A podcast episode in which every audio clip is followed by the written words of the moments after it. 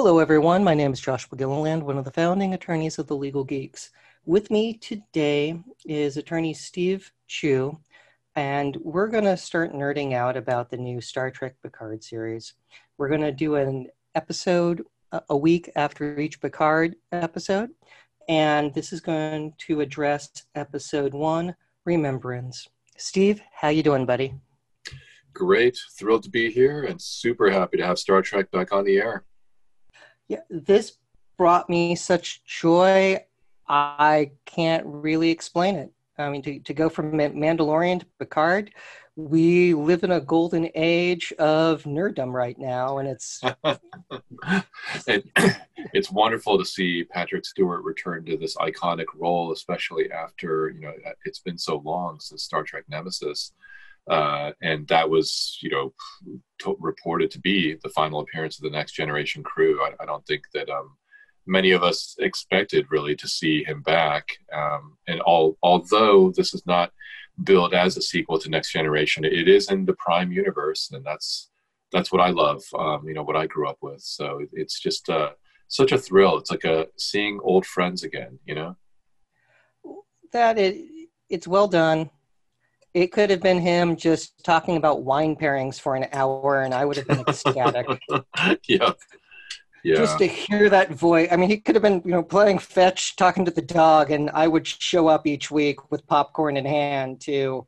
And, and I, would be right there with you. Absolutely. He's, he's just an outstanding actor, um, done so much for the Star Trek franchise. And I mean, Captain Picard, you know, talk about an iconic figure, truly. It just, it highlights something good and noble and that optimistic future with the backdrop of this show on what happens when somebody loses faith. Because it's you know star trek always finds ways to be topical and this clearly does. The i mean just at a high level the uh, synth or synth uh, uh, the rogue synthetic uprising you know tragically on a you know the anniversary of first contact so that ruins april 4th uh, right. going forward of over 90000 people dying uh, you know it's, it's, a parallel to 9-11 and sure.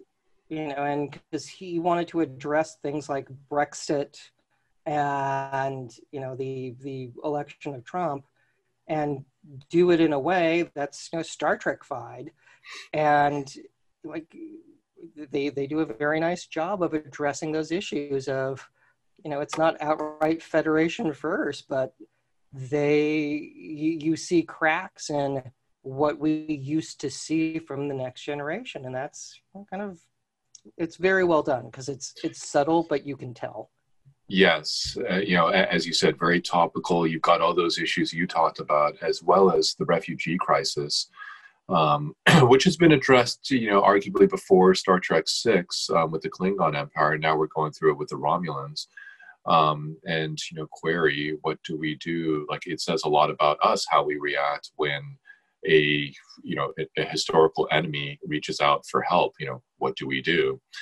Um, you know, really fascinating stuff. You know, Gene Roddenberry was famous for not wanting there to be um, uh, specific types of conflict, you know, for his box of rules on what he would allow in terms of conflict, and that he wanted Starfleet to represent all that was good in humanity. And DS9, I think, kind of stretched that a little bit, and hence we got some of the greatest stories we've ever had, really, you know, um, in the pale moonlight and things like that. How far will people go to preserve their way of life? Uh, I think we're heading in that direction a little bit here, and that's sort of sci-fi at its best when we test the boundaries of kind of what we are and you know how far we're willing to go right? Absolutely. It just as ds9 had a refugee episode that is more timely now as compared to the late 90s you know it it didn't have the same impact because we didn't have these issues which is just right. why ds9 is so brilliant and forward thinking of like what war can do to a society. Yes. And then yes. then to, to go to Picard, you know, being on his chateau with at least two Romulan refugees. So he's he's brought refugees into his life, into his home, yes. yes. and given them given them a home. And yes, just, that's just outstanding. It's yes. Again, it's everything good and noble that that I love about Star Trek. So, Agreed. Yeah. Well, let's talk about the legal issues associated with this, and let's start with the refugee one. That you know, the Romulan Star Empire asks for help, and the Federation agrees to help them. So, did that create a duty to rescue the 900 million Romulans after the Federation vote to evacuate them to escape the supernova that, that we saw in Star Trek 2009? Uh, and, and Picard's line, it was downright criminal to abandon the people we were sworn to save. Well, that's absolutely not topical at all. uh, uh, uh, you know, do, do you want to like help discuss what the duty to rescue is? Sure. So, you know, let, us talk about the law a little bit, and then we'll talk about um, the Star Trek um, implications here. But the duty to rescue. So, generally, if we're looking at sort of a very um, let's let's look, um, you know, at the uh, at the low level. you know, generally, if we're talking about civil duties, uh, the general rule is that people do not have the legal obligation to help someone else. Um, you don't have a duty to rescue, a duty to assist. Uh, there are many reasons for that. Um, but we as a society have generally decided not to impose a legal obligation uh, that would require folks to help other people that are in need. Now, having said that, of course, you know, we often do want to help people that are in need. It's just that we don't have a legal obligation to do so, such that if the person who needs the help doesn't get it, they then cannot turn around and sue people saying, well, you should have helped me and now you owe me tons of money. That's sort of the scenario or the result that the courts and legislatures have tried to avoid. Um, however, we do have, um, well, you know, a companion piece there is that sometimes when people try to rescue or help, um, let's say, you know, you try to give someone a Heimlich maneuver in a restaurant when they're choking, um, you save their life, but you could also break a rib, and now that person can turn around and sue you. So there are disincentives to trying to rescue or help other people because it could expose you to civil liability. You know, recognizing that legislatures um, and courts have um, recognized a protection which is commonly referred to as the Good Samaritan law, which essentially protects people who try to help others and thereby may somehow, you know, unintentionally create some injury or whatnot, um, but are ultimately able to try to help the people. And that there are requirements, legal requirements in this Good Samaritan law and just in the legal analysis. Um, you know, just off the top of my head, essentially what you have to look at is legally um, did you put the person in a worse position? Did you leave them in a worse position than in which you found them? And if so, then you could be in trouble. You could be exposing yourself to some sort of um, you know civil liability. Um, but for the most part, these laws are intended to protect the, a potential rescuer. Someone, you know, if you give someone the Heimlich in a restaurant and you protect them and save their life, even though you cause some injury in doing so, typically you would be protected. Um, if we look at a larger level, you know, uh, natural disasters, fires, floods, and you try to rescue someone, you help them, and you know maybe you break an arm or you know people get injured, but you get them out. Uh, typically, you would be protected. Again, you're trying to help these people.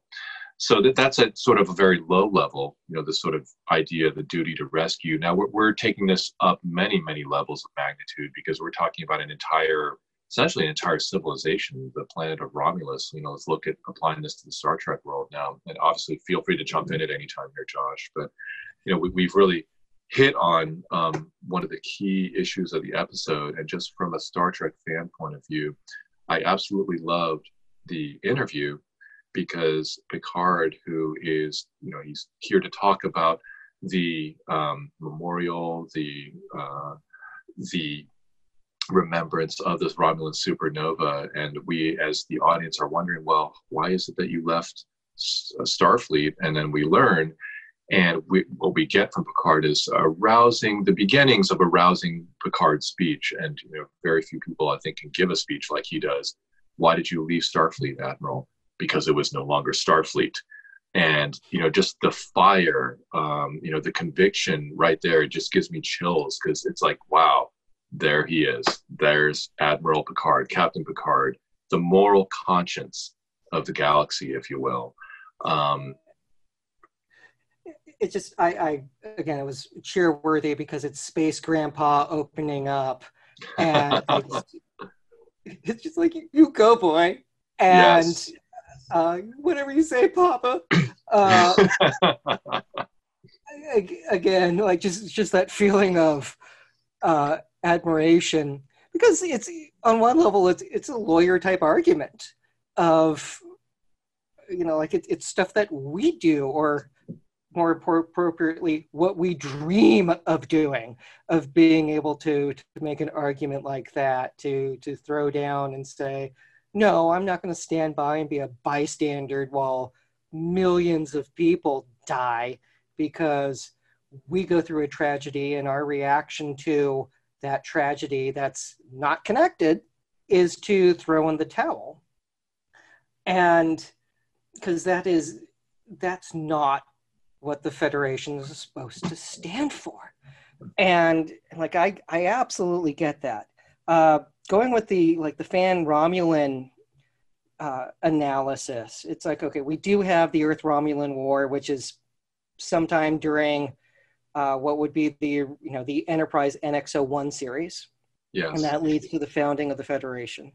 There's no contact for a century, and we see the Romulans again in uh, Balance of Terror, and that uh, is my favorite original series episode. Yeah, outstanding. Uh, uh, Darmok is number one overall, but Balance of Terror is a close second. And maybe depending upon my mood, if I've had dinner, it could flip very easily because it's, it's, it's, that good. Uh, but the, you know, like that raised the possibility of like, you know, two commanders, Kirk and the Romulan commander, not um, played like by Mark. Respect. Yep, there's yeah. that respect for each other and the, and the commander's uh, you know message at the end where kirk offers to save them because again yes. it's that's a very federation thing that they don't leave people to die even if it's somebody you just fought there's always that extended hand of you don't have to die today yes. we don't have to be enemies and that rings true in every star trek series uh, every captain does it at least once with it doesn't have to end this way. You can come with me. You don't have to die. And and the Romulan commander says, in another uh, reality, you and I could have been friends. Yes, I so, could have called you friend. Absolutely. And so, like, there was always that hint of a detente with the Romulan Empire that it didn't need to be war. And, you know, it trades back and forth. And we can you know, there's always, you know, the debate about, you know, were the Klingons supposed to be the Soviet Union and the Romulan Empire, you know, uh, the, the People's Republic of China. You know, there's, you know, for the Cold War analogy of potential friends and enemies. And, you know, you know, in our, our world, we're pretty good at making enemies our friends because it's the best way to stop continued violence. You know, we're, uh, Germany and Japan are close allies now. Right. After right. After really horrible wars, and you know, like that's that's the goal. That let's let's be friends and everyone move forward together, and that's something Star Trek has done very well. Yes. So this idea, so this idea of trying to save the Romulan people so they didn't have to die and because Romulan colonies were going to get wiped out in the supernova, and to to have the Federation have a 9/11 type attack on Mars that kills 92,000. I mean, and and fires that are still burning on Mars 20 years later, a decade later, that's not good. And for the interviewer to take the position of Romulan lives, yes, and Picard fire back, no, lives. Lives. It's like, right. it's like you you go, Grandpa. You know, right. just throw down with. Uh, I mean, and, and the way that she had this look of, duh, when he said Dunkirk. Yes. Uh, it's, it's, like you know she didn't again good poker player like what's that? Uh, but again, like good example. Bigger would have been boat lift uh, of you know again, which is a 9/11 with with getting everyone out of Manhattan and just yeah tugboat operators, ferries, and anything that floated, getting people off the island of Manhattan after the, the towers fell. So, because again, that's something we are good at. You know, hum, as in we as in humans, we rally. You know, when yes. something when a disaster happens, we rally because it's who we are. You know, there aren't many people. Well, let, let me rephrase that humans might be the only species to run into a fire to go save someone. Maybe a loyal dog, but you know, you don't, you know, it's just, it's not the lassie come home or black stallion run into the fire to go save people. That's something humans do. And in the idea of trying to evacuate people so they don't die in a supernova is a very human thing and Picard getting very upset over throwing in the towel uh, because you know, this is problematic for the Federation to agree to do something. We're going to go save you. And then say, eh, we just, you know, we just got attacked, so we're not going to do it. Uh, I tend to agree with Picard. It was downright criminal to leave millions of people to die. Right. Uh, you know, so I mean, to take the other side of that, um, and here's why I think this is really fascinating. Um, we've got the decision initially to help the Romulan Empire.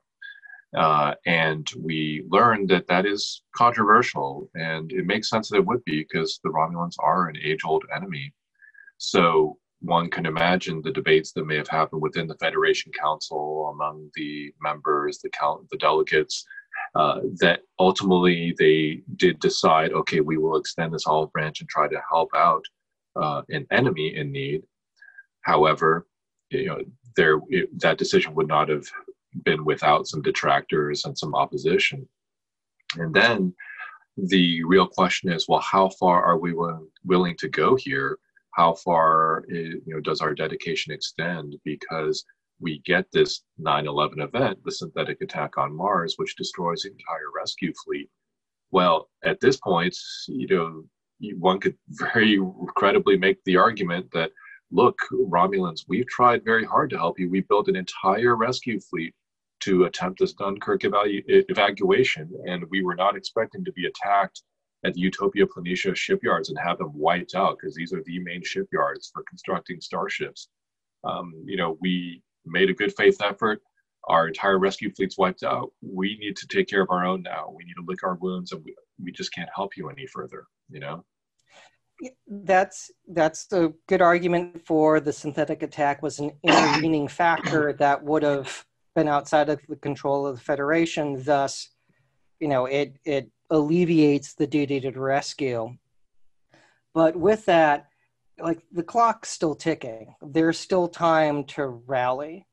And this was signing the death warrant of what 900 million people saying, yeah. sorry, you're going to die. Not our problem. Uh, I mean, like, that's, it's just, that's very unlike Federation values. Um, it'd be one thing if it was Romulan terrorists who had destroyed the the shipyards, because then it's, it's like okay, it's an act of war. We're going to leave you leave you to die. Uh, but again, it still boils down to we're going to leave you to die. You know, even uh, going back to Star Trek Six with you know uh, the Khitomer Conference and you know the potential détente or peace with the Klingon Empire. You know, the, there was the Kirk Spock debate of you know, with Kirk saying, you know, uh, with Spock saying, you know, Jim, they're dying, and Kirk responding, let them die. And, you know, Kirk backed off from that position. But it's, it just, it highlights they made peace with the Klingons. Someone is your enemy if you make them your enemy. And um, that's not to say that there aren't horrible people out there that, you know, that need to be confronted. I mean, you know, heck, we're lawyers. Like that's part of the thing that we do. Um, standing up for the rights of others. It's, it's what we do. Uh, but the entire concept of peace and not making another nation your enemy when you can make them friends uh, or at least give them a fighting chance for life. Now, it goes to the very values of Star Trek.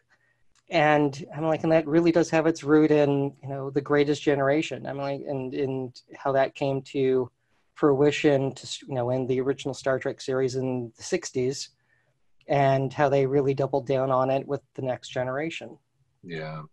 You know, there's so much to unpack there, Josh, and I, I don't know how deep we want to get into this, but as you pointed out, we have the prior precedent in Star Trek Six, where um, that you know, if we look at the historical context, um, Star Trek Six came out, I think it was 1991, if I recall correctly.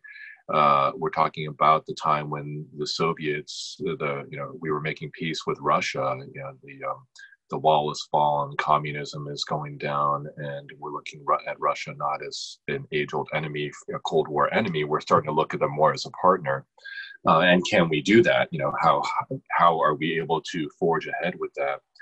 Chancellor Gorkon, you know, tells Admiral Kirk at the time, or Captain Kirk at the time, you know, if there is going to be a brave new world, our generation is going to have the hardest time living in it and he was right you know change is very difficult but necessary and then we fast forward to the next generation and we have a klingon on the bridge and that is just a shock you know for original series fans at the time but a sign of how far we've come and now can we extend that kind of model paradigm to what we've got going on in picard now with the romulan empire? I don't know if people have been reading the countdown comics um, I don't think it's too much of a spoiler to say, but the two Romulans that are living with Picard actually are Tal Shiar agents from one of Picard's last missions, the mission that is portrayed in the Star Trek Countdown comics. Issue three of the three part series is going to drop this week. So we don't know how it concludes, but in it, Picard, you know, spoiler alert, Picard goes out to a planet to evacuate some Romulans and he encounters these two Tal Shiar agents who are the two that are now living in his winery. And we get some very brief scenes of the two of them um, going to Earth to his winery and saying, We need to help him. We owe him so much. He risked everything for us. We still don't know exactly what he did because we haven't had the last issue drop yet. but there's a, a, real history there. Um, and then again, we get back to where we started this part of the conversation Picard with that stirring speech. It was no longer Starfleet. It's not what we are, it's not who we are. That echoes back, and this is a bit of a deeper cut perhaps, but for people, for fans who read, um, you know, Michael Piller, who was the showrunner of Next Generation starting around season three, and he also wrote, um, wrote he wrote many of the episodes, and he wrote the um, the script for Insurrection, uh, which I think is fair to say is probably not the favorite Star Trek Next Generation movie out there. However, Michael Piller wrote a book about how he wrote the screenplay for Insurrection. And originally, he had a lot of ideas. And suffice to say that the final movie was a very different product from what he envisioned. And he had written into the original story uh, a part where Picard learns that Starfleet is doing things that it does not stand for. And Picard gives this rousing speech to the Federation Council, lecturing them, saying, This is not who we are. You know, we have to remember who we are.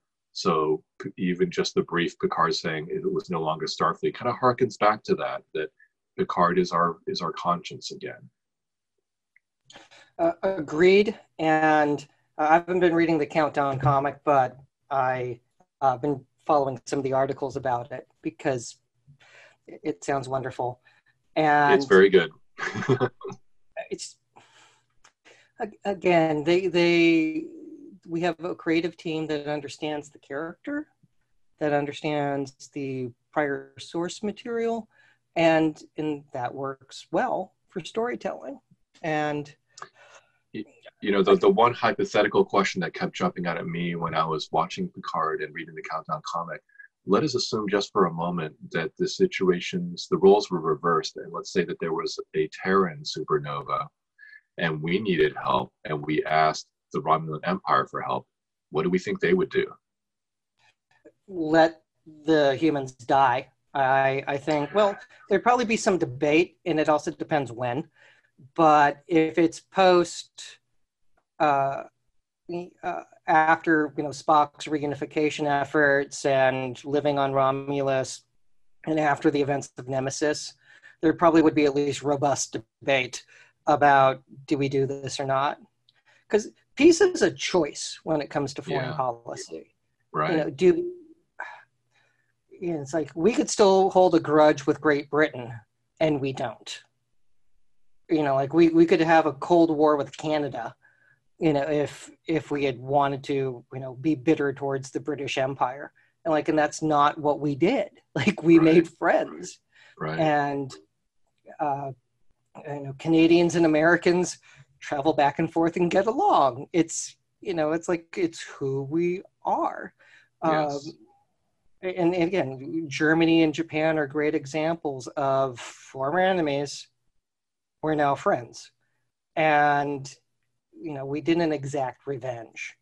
Uh, you know, after the war, we you know we didn't do a Treaty of Versailles type, you know, uh, harsh sanctions uh, for for the war itself. We rebuilt them and we moved forward. So yes. the idea of like what is peace what is prosperity what is you know uh, let, let's not sow the seeds for a future war by learning to live together and to not antagonize one another. And i mean so much of this boils down to you know the you know the the attack that happens. But let's let's break this into two.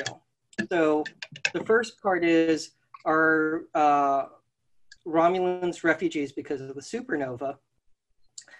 And uh, Bethany Bingford, uh, one of one of our many legal geeks, wrote a wonderful blog post explaining probably not, because the way that the current laws are written, um, it's the uh, 1951 Convention relating to the status of refugees doesn't include environmental disasters.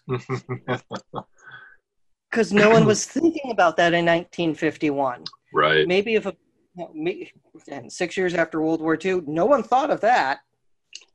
You know, no one thought about uh, you know a a Mount Vesuvius type eruption taking place, or you know, it's like, hey, what happened to Pompeii? Like, no one thinks in those terms, or thought in those terms in 1951. You know, it could be. I mean, when I I remember being you know, uh, in poli sci classes at Davis long ago in the 90s that uh, you know the idea that there could be future wars over water you know yes. because of scarcity of water that and again like armed conflict between the united states and mexico over water rights like that those sort of things still could happen uh, so it's definitely, I mean, I think in the spirit of what is a refugee, they would qualify. Under the current text of international law, we don't include uh, an environmental disaster. But if your home is, again, your planet's going to blow up because of a supernova, you're not going to have a home anymore. Like, it's like there's no homeland to go to and especially if you know how much of the romulan star empire was going to be destroyed and also the you know that supernova had like a galaxy wide threat which was why ambassador spock did what he did with the uh, red matter to cause it to collapse. Right. So yeah quick way of saying technically no. Spirit of the law absolutely. Yeah, I think that's correct. And also, if we look for a little bit of Star Trek context here, many of the next generation episodes involve the Enterprise going to a planet, visiting, and helping them deal with some natural disaster containing, you know, whether it be contained earthquakes, tidal waves, uh, approaching or something like that. So if we look at it from that perspective, it really is not unusual for the Enterprise or for the Federation to be helping out other planets. But what makes this situation different is that, of course, it's an age old enemy now. It's the Romulan Star Empire. It's not just a member Federation world or even a non-member world who's just asking for help. In those situations, I don't think there really would be any debate. The Federation Council were to say, "Okay, we'll send a ship to try and help you." But here, what makes it hard is the history between the two, um, you know, the two governments. Well, that and it's a full-on evacuation of, you know, 900 million people. That's that's a big number. And, Yeah. and again, they were planning something to take years because it's not just one planet; it's multiple planets Right. to be Right. to be evacuated. So there's, I mean, there there are differences there, and like our own military has a very proud history of helping people. Uh, uh, one one example is um, from the '90s, and this was a presentation I saw as a as a youth and Sea Scouts that had uh, was the then captain of the Abraham Lincoln, who his like he starts his command and there's the volcano that goes off in the Philippines. So their orders are to go evacuate the Philippines. So the the like the first week on the job was let's go evacuate all these people who don't want volcanic ash and lava coming down and ending their lives. And it's it's uh, the talk was amazing and uh, also hysterical because they started uh, people brought their pet dogs Mhm. and you know and there's like hundreds of dogs showing up with all these people and like aircraft carrier isn't designed to be a kennel so they uh you know he contacts the, the local admiral and says like hey what do we do with like you know all these dogs that are showing up? And in the you know the admiral says like okay i'm gonna go check the book and let let you know. And the admiral come back comes back and says like well the rule book says you should shoot the dogs. And the uh, captain said we're not gonna shoot the dogs. Like and they uh, uh so they brought all the dogs on board and they used they put the uh you know like the leashes like with the aircraft tie down straps that you know that you would use to tie down an airplane. And then they sent the marine detachment into town to go get dog food. And they came back with lots of dog food and the captain asked you know the the you know, marine captain how'd you get all this dog food? To which the captain the marine captain stated sir if you don't ask i don't have to lie. And which was later explained that they went the marines went and raided every store for all the dog food they could. They took abandoned pickup trucks and brought everything back to the ship. And like that's how they saved the dogs and got dog food for them because it's what we do as a people. So you know evacuating an entire planet is a lot different than evacuating cities in the philippines. But again you know there's military precedent for doing that sort of thing because we're the good guys like it's what we do Yeah, no, I I think you make some excellent points. I think the, you, one could imagine these exact same arguments being made on the floor of the Federation Council in favor of helping Ro- Romulus. Um, I I would be more curious just from a narrative point of view, just to see what the discussion would have been like after the attack on Mars. Um, you know, that I think would have changed the context for a lot of people who were saying, look, we need to take care of our own at this point. We just suffered a catastrophic attack uh, what good are we going to be helping other people if we can't help ourselves, right?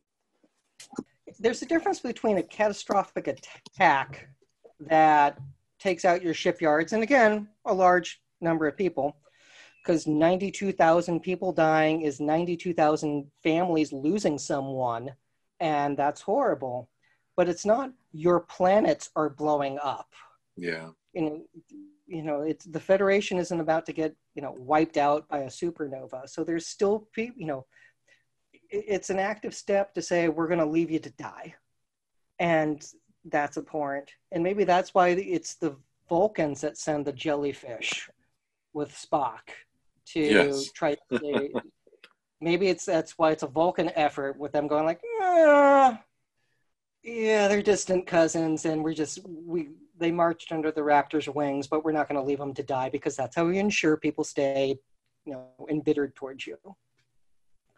Uh, now let's take take a look at the synthetic attack on Mars. Do you think that's an act of terrorism? so I think that as with some of the major events that have uh, occurred already, we are going to need some more information. We're going to need more facts. Um, and a lot of these seem to be unknown right now because Picard says we still don't know why they attacked. So it's really hard to say. It, it, it does seem like it was a surprise, a complete surprise. If we combine this with the short trek, The Children of Mars, uh, where we see the attack on Mars from the point of view of two school children whose parents work at the Utopia Planitia shipyards, it's very clear that this was a complete bolt out of the blue. Uh, I think in many ways the 9 11 analogy may be appropriate, but I think we can only take that analogy so far too, because the synthetics. I mean, I guess we have to have a couple assumptions here, and any any of these assumptions could be incorrect. Uh, you know, we may find out later on, but the assumptions we have to go based off of, I think, so far are number one, at some point, there were additional artificial life forms created beyond just data before you know people that um, the Soong you know that Noonien Soong created. Uh, presumably, these were androids created most likely by the Daystrom Institute, which we see is based in Okinawa, under the direction most likely of Bruce Maddox uh, query then is you know is Dahj one of these uh, synthetics? Uh, were there you know so that's sort of assumption one is that there are other synthetics out there. Number two i think we have to assume that they were created by starfleet not by other private inventors or, or you know maybe we will find that they were created by people outside the government like another Noonien Soong. But the only person we know of that was really actively working on this research within canon you know, within the shows was Bruce Maddox. So I suspect he's going to play some other role here. And then I think assumption three is that there was some kind of revolt or rebellion, um, and some something led to led to that type of event. The closest analogy I can think within the Star Trek world right now is the hologram example with the EMHs you know, from Star Trek Voyager, because at some point we see the holograms working as miners on some sort of you know workers colony did we have something like that happen with synthetic life forms? You know did the federation create a number of synthetic artificial life forms and use them for worker labor slave labor? This gets all the way back to measure of a man you know that fantastic legal episode very early in the show. And picard says to guinan that at that point we're talking about slavery if we allow Bruce Maddox to disassemble data and just build synthetics at will, we're talking about creating a slave race. And that's an idea that has really been explored in many other sci fi properties, um, notably you know, The Matrix, for example. We create a whole bunch of AIs and they rise up against us. Um, you know, in Terminator, we create Skynet and they rise up against us. It usually doesn't end well, you know, for us when we create a um, a slave race like that. And so, query: Is that what happened here? You know, we don't know yet. Maybe those gaps will be filled in. Agreed. There are too many unanswered questions because normally, if there's an act of terrorism, it's calculated to influence the conduct of government. And they rise up and no one knows why. And they, they do a massive attack that destroys the Romulan rescue fleet. So that doesn't make any sense. So what did the synthetics not want the Romulans saved? That's weird. Like, why wouldn't they want the Romulans saved? And so, is that why we have these Romulan assassins out to get a synthetic life form in Dahj? Are they? Is this payback? You know, who knows? Yeah, yeah. Well, again, I think that's that's the purpose of the story, which I'm delighted that we get something to talk about. Yes. Uh, I, I also like the script flip that Bruce Maddox is, you know, a hero now because he, and like he wasn't a bad guy in Measure of, of a Man, but he was radically insensitive to Data's needs and what, uh, you know, disassembling data and data being concerned with like you don't have the skill set to do this, like you could kill me, and like again, legitimate concern for Data's rights. Maddox does like a complete flip because of that interaction. And we have Agnes say something along the lines of, you know, that that uprising and, and then the subsequent ban crushed Maddox and he disappeared. Yes. Right. So it's like, okay, so I don't think he's I, I think this is a horrible thing that just broke him and he went into hiding. Doing, you know, he disappeared to probably continue his work, which is how we end up with the twins. And uh, again, that's fascinating. Yes, uh, and it's not without precedent. If we look at um, the stories of Noonien Soong, and mm-hmm. I was looking recently at my old um, FASA Star Trek Next Generation handbook, officer's manual, and when they introduce Noonien Soong, they say he, after multiple failures, actually retreated to a colony so he could be outside the prying eyes of scientific community, so that he could just experiment in peace uh, and then that's when he was able to make Lore first, then Data, and you know the the two Soong androids, and then you know later retconned with B4. Um, but that's when Soong was able to achieve some success. Query if Maddox is kind of a modern day Soong. You know, is he um, following in that path, and has he had some success? Uh, I think that we're left so far to believe that Dahj is probably the result of Maddox's work, but you know we'll find out more over time. I think. Uh, agreed, because when she talked to when Dahj talked to her mom, and mom already knew that her daughter had seen Picard. It's like, yes. okay, that's what's going on here. So there's there are a bunch of things in play, and right. is Maddox actually dad or somebody else who was involved uh, with this, uh, and, and not just the botanist playing with flowers.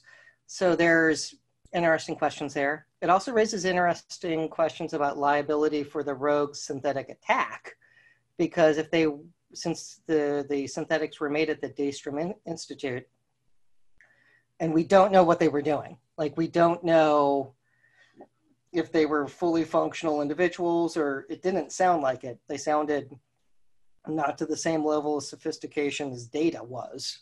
So I don't know where they are on you know the robot spectrum of looking alive, but something triggered them to to go out and kill. And were they on Mars working? Like what? Like what's the connection there? And because Picard doesn't sound like they were being exploited. Because if they were being exploited, I'm pretty sure he would have said something and that he also disagreed with the ban. So again, lots of questions. Uh, I do think Daystrom could have some liability issues if they made uh, androids that then go on a killing spree. I think there's a product liability question there with they're not supposed to go on a killing spree, boys. What did you do? And that raises interesting questions. But the fact they end yes. up with a a treaty ban which means it's not just the Federation, it's other governments that have agreed to ban synthetics. Uh, that raises a whole bunch of questions. Uh, never mind the fact that they disassembled B4 and put him in a box. Uh, he might have been simple, but he was still, you know, met the qualities of life. Right. so, you know, unpacking that a little bit further with regard to the liability of the Daystrom Institute, I think a lot of it just depends on how you classify these synthetic life forms. Are they individual autonomous beings or are they some form of property? And therefore, you can proceed um, liability wise against the property owners or creators. If we use the analogy of children, for example, in our legal system, children generally cannot be held responsible for many of their actions. In fact, if a child commits something or causes some damage or injury, the proper um, remedy, if there is any, is typically to go after the people who are responsible for the child, whether it be the parents or supervisory adults or whoever was just taking care of the child at the time. That sliding scale of responsibility shifts more and more towards the individual as the child ages and presumably becomes more responsible. And that's how our legal system deals with the responsibility of people as they age from children to adults. Now, could we apply that similar scale here? You know, if the the more the synthetics are seen as individual autonomous beings, the more responsibility arguably they would shoulder. But if they were just simply more like drones and you know just following simple commands, well, then you have a much stronger argument in that situation for liability against their creators, um, presumably the days, you know, the Daystrom Institute, as the episode says. So again, we have some unanswered questions here that would really turn the question of liability. We just need to know a little bit more, I think, in that area. Again, which is why I'm so grateful to have the show on, because I'm sure we're going to get that. yeah. We'll get that, right? And, you know the the visuals there are fascinating. And you know i love this this issue that we're talking about this ban on synthetics um, josh. But the visuals when we see the daystrom institute it's not a busy place. It's a beautiful beautiful facility but there is one person working there on that particular day. The whole lab is essentially shuttered down. It's almost amazing that the lab even exists after the attack uh, we get Allison Pill, who's always a lot of fun. Um, Agnes uh, Jurati, I think, is her name in this, um, who explains, well, we aren't even allowed to build anything. It's all kind of hypothetical, and we kind of run these experimental models. So then it sort of raises the question, um, sort of like an office space. Well, what is it that you do then, right? you know. She's just there with her red stapler in the corner. Yeah, it's. Uh... uh, it's, it's, I'm a people person. Yeah, I. Uh, I'm a synthetic person, really. I have synthetic skills. oh, I love it so much. Uh, it's just, it is fun, and it's fun to think about. Uh, and especially like again the long history of you know Daystrom, you know going back to you know the original yeah, series. yeah with uh, with the war game that goes bad. Yes. So yeah. There's, there's the ultimate computer.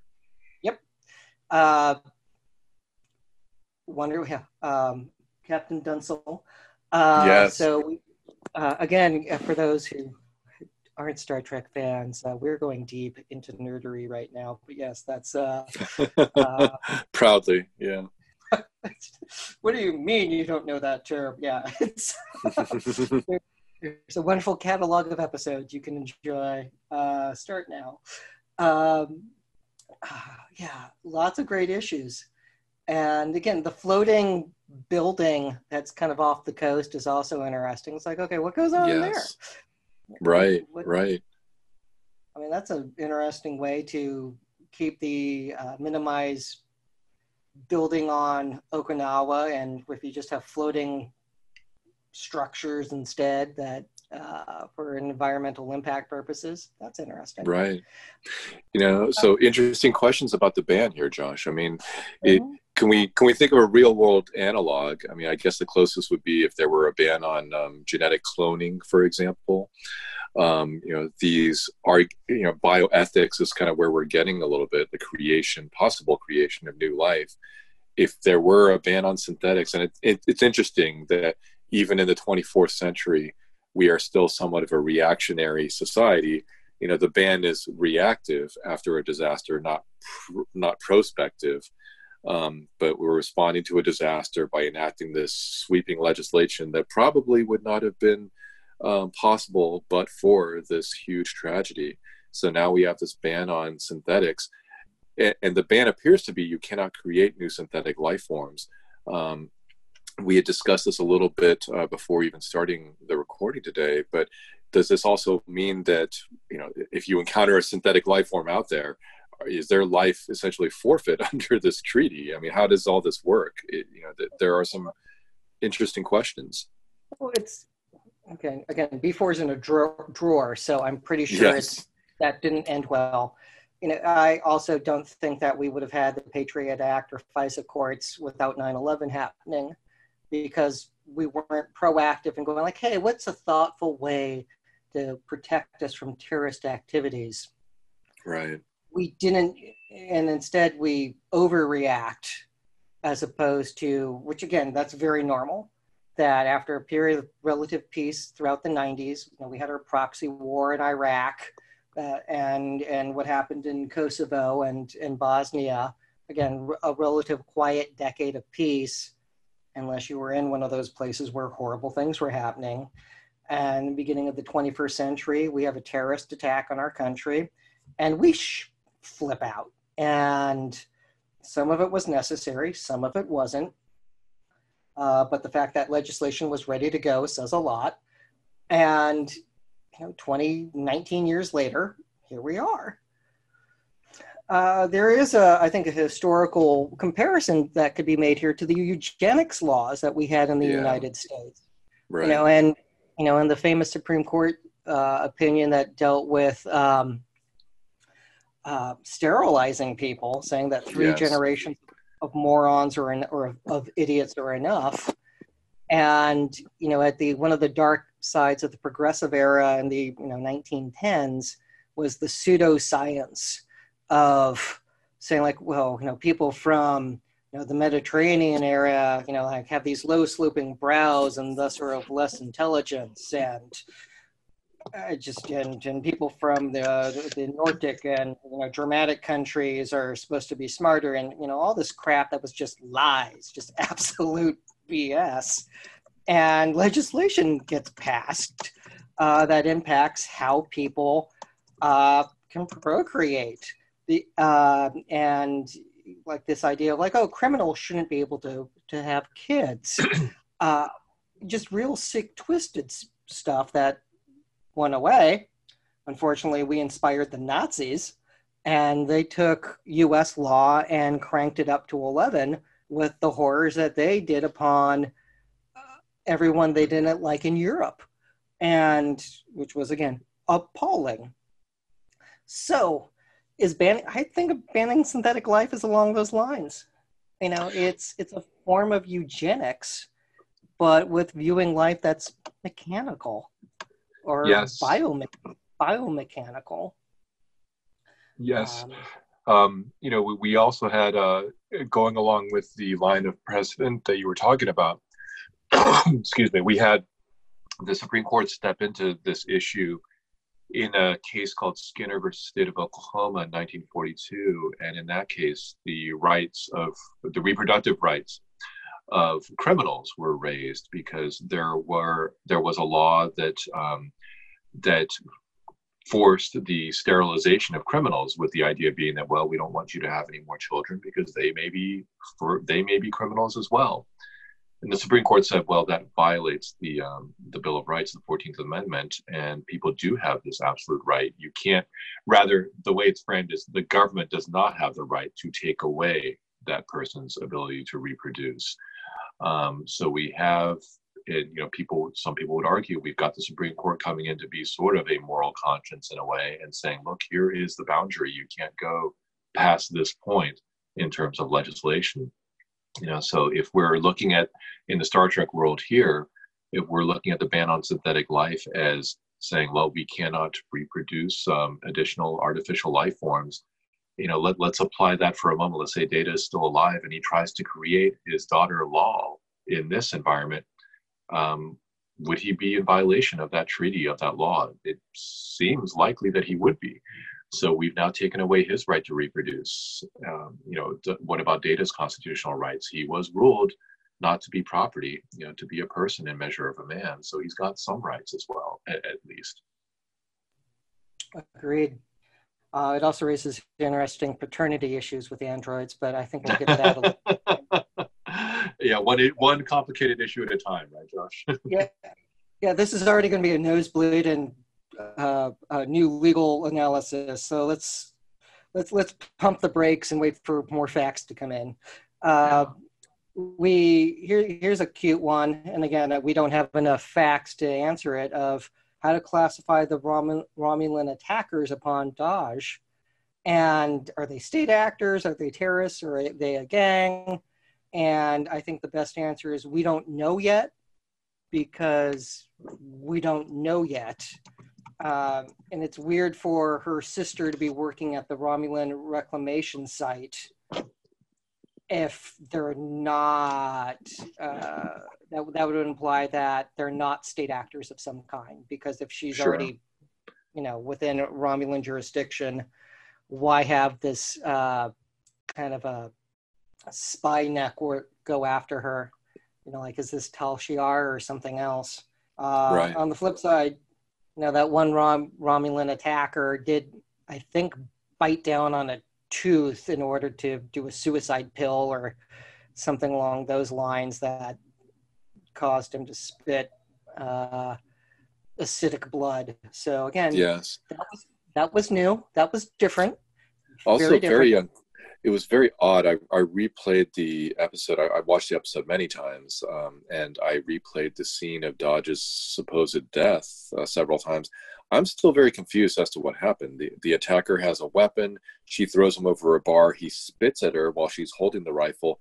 And then this appears to be some form of acid that's disintegrating her. And then we get an explosion which i think is her weapon exploding.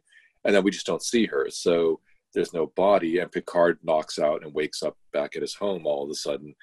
And there's a lot of gaps there. You know the police said they didn't see anyone else. So what happened? I think that there's a strong possibility Dahj didn't die that she could have been beamed away or something else happened um, you know maybe she didn't receive enough damage to die and she could have self-repaired somehow but it's odd how just narratively everyone seems to accept okay Dahj is dead well uh, okay Yeah, I think that was.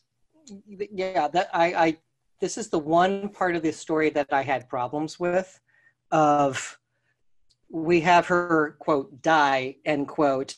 No body was she just vaporized in this explosion, but you know the the 80 year old survives the explosion that launches him what 100 feet.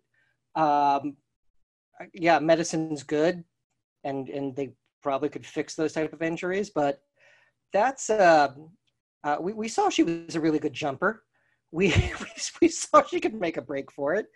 And and then the like the twin macguffin um you know did cause me to do a double take um that was the only thing that that i questioned story wise in the episode but um i trust where they're going and we'll just wait for the story to unfold uh, but that was the only.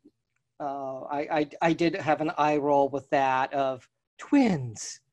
Um, that that did trouble me some. Um, Yeah, the idea of twins was interesting because we've had that introduced before with lore and data, but now this idea of fractal neuronic twins. Uh, okay, you know, so they have to be created in pairs now. I don't know. yeah, I again I trust them. Let's see what they do. But I, I I won't lie, I did roll my eyes at that point. That's uh but that was the only eye roll compared to Discovery season, episode one where there were lots of eye rolls. So totally different scenario. yeah, And- lots lots of joy in this episode. yeah it's i mean i won't you know, hide my feelings that you know it took uh, the next generation two seasons to figure out what they were doing and it took Sure. roddenberry leaving in order for the writers to be free creatively to start doing bolder stories that made more sense and that i thought were better so you know they they had to save the show from gene roddenberry this starts out strong the entire time. So there's, uh, you know, Discovery took half a season to remember how to make Star Trek. Like this isn't suffering from that, and that's I think because of the lead actor and because of who's involved in making it. Uh, yeah, absolutely. Now, something else we don't have enough to answer the question, but at least we can opine on what does it mean. We have the status of this Borg cube, you know, and it's labeled the Romulan reclamation site. So, was this cube damaged in the supernova? Was this the cube that the Romulans used to uh, enhance Nero ship the Narada? Because that had Borg, tech Borg technology on it that gave it its enhanced weapons. So is that, you know, connective tissue uh, there? And what are they doing? Are they just experimenting on Borg? Or Are they trying to? Why are they there? And what's their intent? And why would you call it a reclamation site when it's clearly Borg and not Romulan in nature?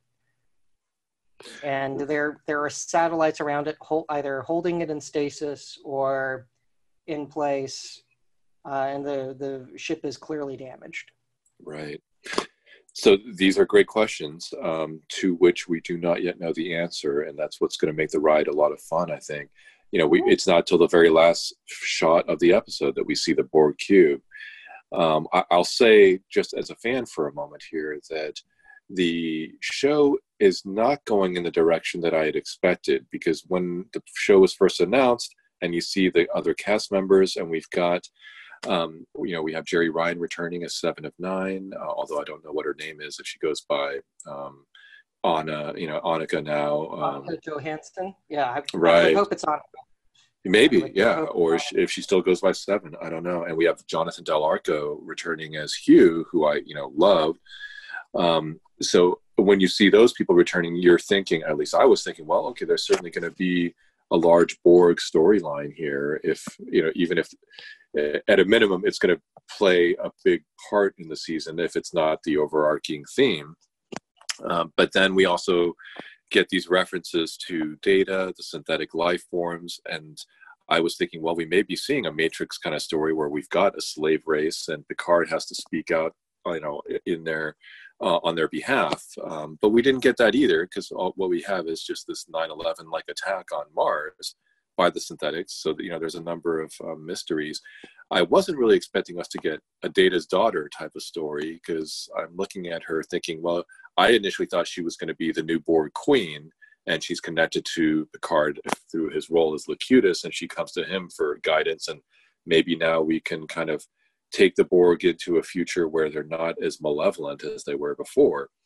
Um, but it doesn't seem that we're going in that direction. It seems that we've got sort of Lal too, in a way, you know, Data's daughter again, um, and there's that real personal connection to uh, Picard, which I think is is terrific. And it's great to have Data. I mean, I wonder if he's going to be relegated to these visions and dreams, or if he's going to actually return, which would be outstanding. Um, you know, if if that's possible. So, which is all just a long way of you know getting back to the status of the Borg cube. I think that you know a couple of assumptions again here.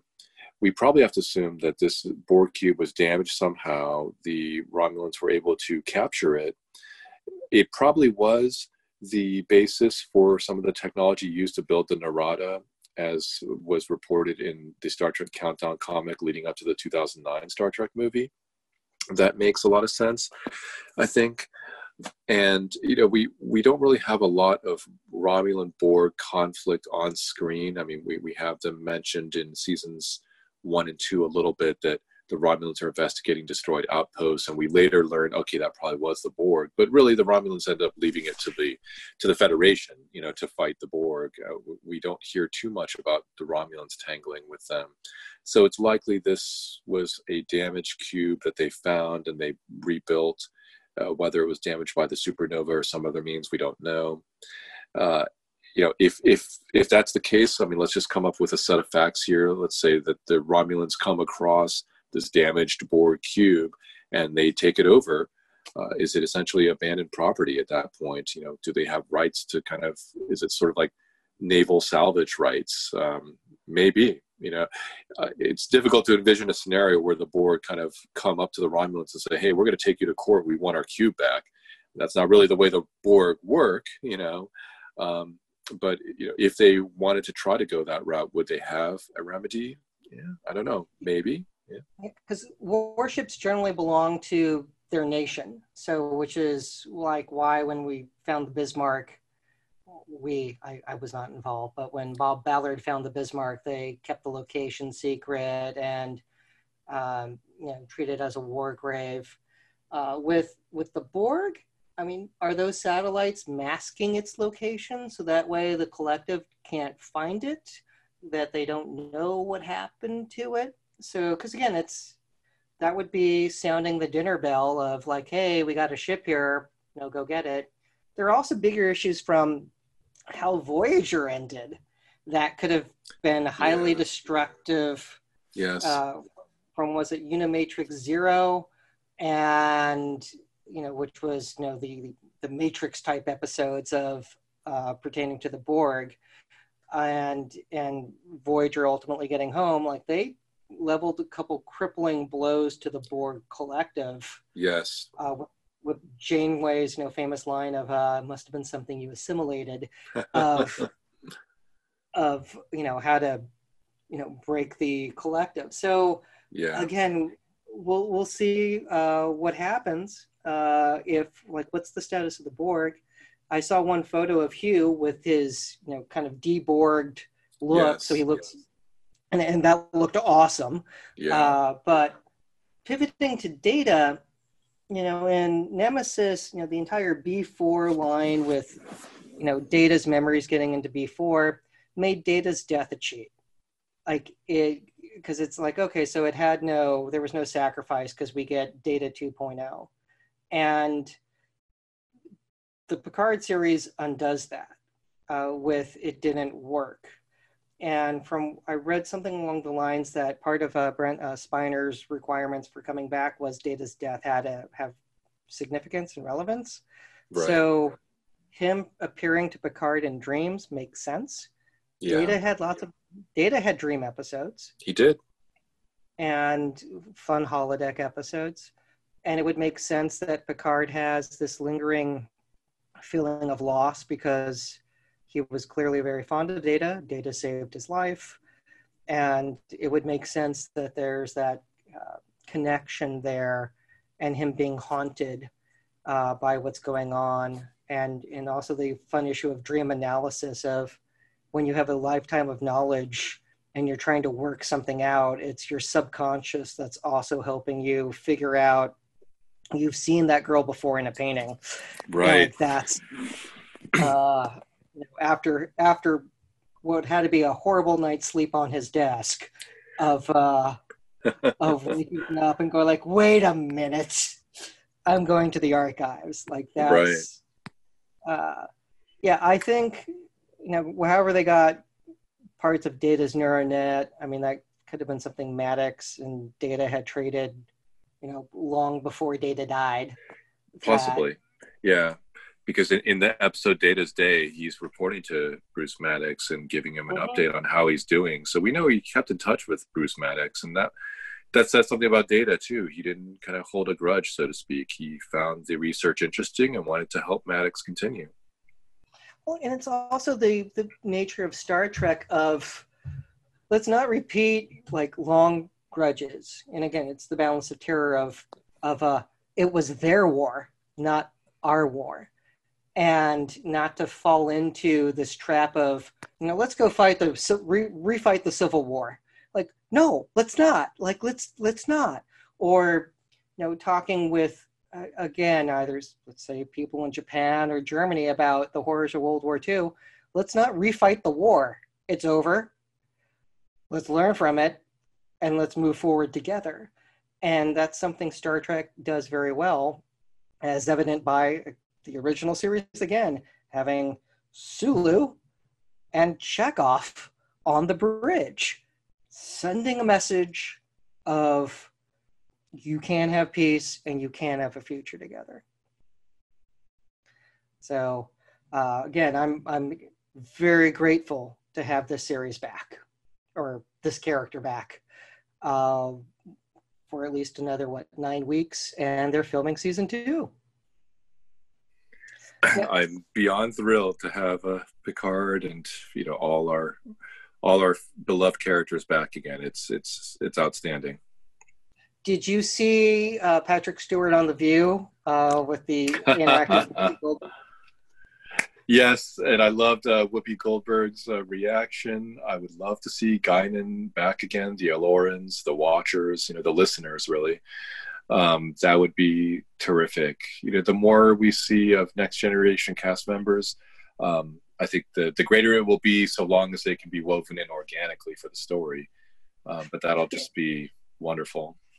yeah, not nostalgia for the sake of nostalgia. You know, it's Exactly. the- it's like, it's got to make look, sense. look here, look here, look here, look here. It, it has to, it has to be meaningful, and it has to you know, be touching, Yes. and um, just just the way that they interacted on the View with her getting up and going over and hugging him and, and saying yes. Ugh. It's just like oh, it's just nerds across the country all sobbing hysterically. It's, yes, uh, loved it. again, standing ovation, and that looked like there were more people in the audience who were Trek fans than that they normally would have at a recording of The View. Yes, um, yeah, it was wonderful. Good. Yep. So with that, we um, stay tuned for more. Uh, we'll we'll cover these weekly in addition to other topics. Uh, but for now, uh, we do have a Patreon. If you enjoy our podcast, please leave a review on iTunes, Stitcher, or wherever you enjoy your podcasts. And everyone, stay geeky. Stay geeky, America.